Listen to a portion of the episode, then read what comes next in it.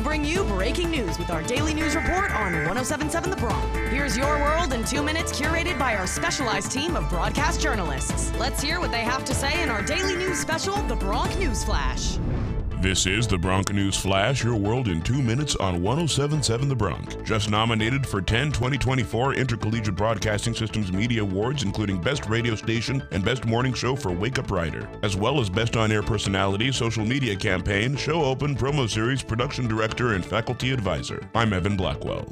Israeli airstrikes killed 17 people in Gaza's Rafah area Friday night. Over a million Gazans have been gathered in the border city as much of the remaining enclave has been left in ruins. Israeli Prime Minister Benjamin Netanyahu ordered his military to evacuate the area. However, there are few unscathed regions left in Gaza, and several aid agencies have warned that many civilians could be killed. The White House surprised some in Washington by criticizing Israel's Gaza operation. From NBC, President Joe Biden shares his thoughts on Israel's response in Palestine. The conduct of the response in Gaza, in the Gaza Strip, has been um, over the top.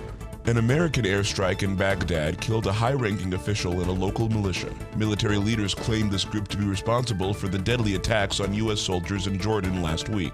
In the aftermath, an angry crowd gathered at the site demonstrating against America's presence in the region.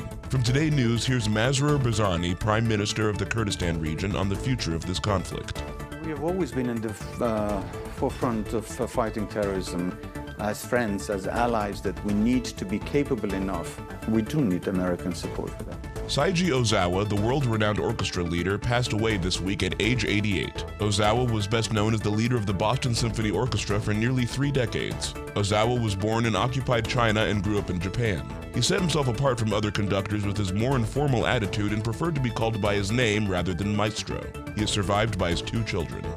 That's all for this episode of the Bronc News Flash, your world in two minutes on 1077 The Bronc. 2023 winner and 2024 nominee of an Intercollegiate Broadcasting Systems Media Award for Best Radio Station. This year's winner will be announced on Saturday, March 2nd in New York City. Live from Rider University, I'm Evan Blackwell.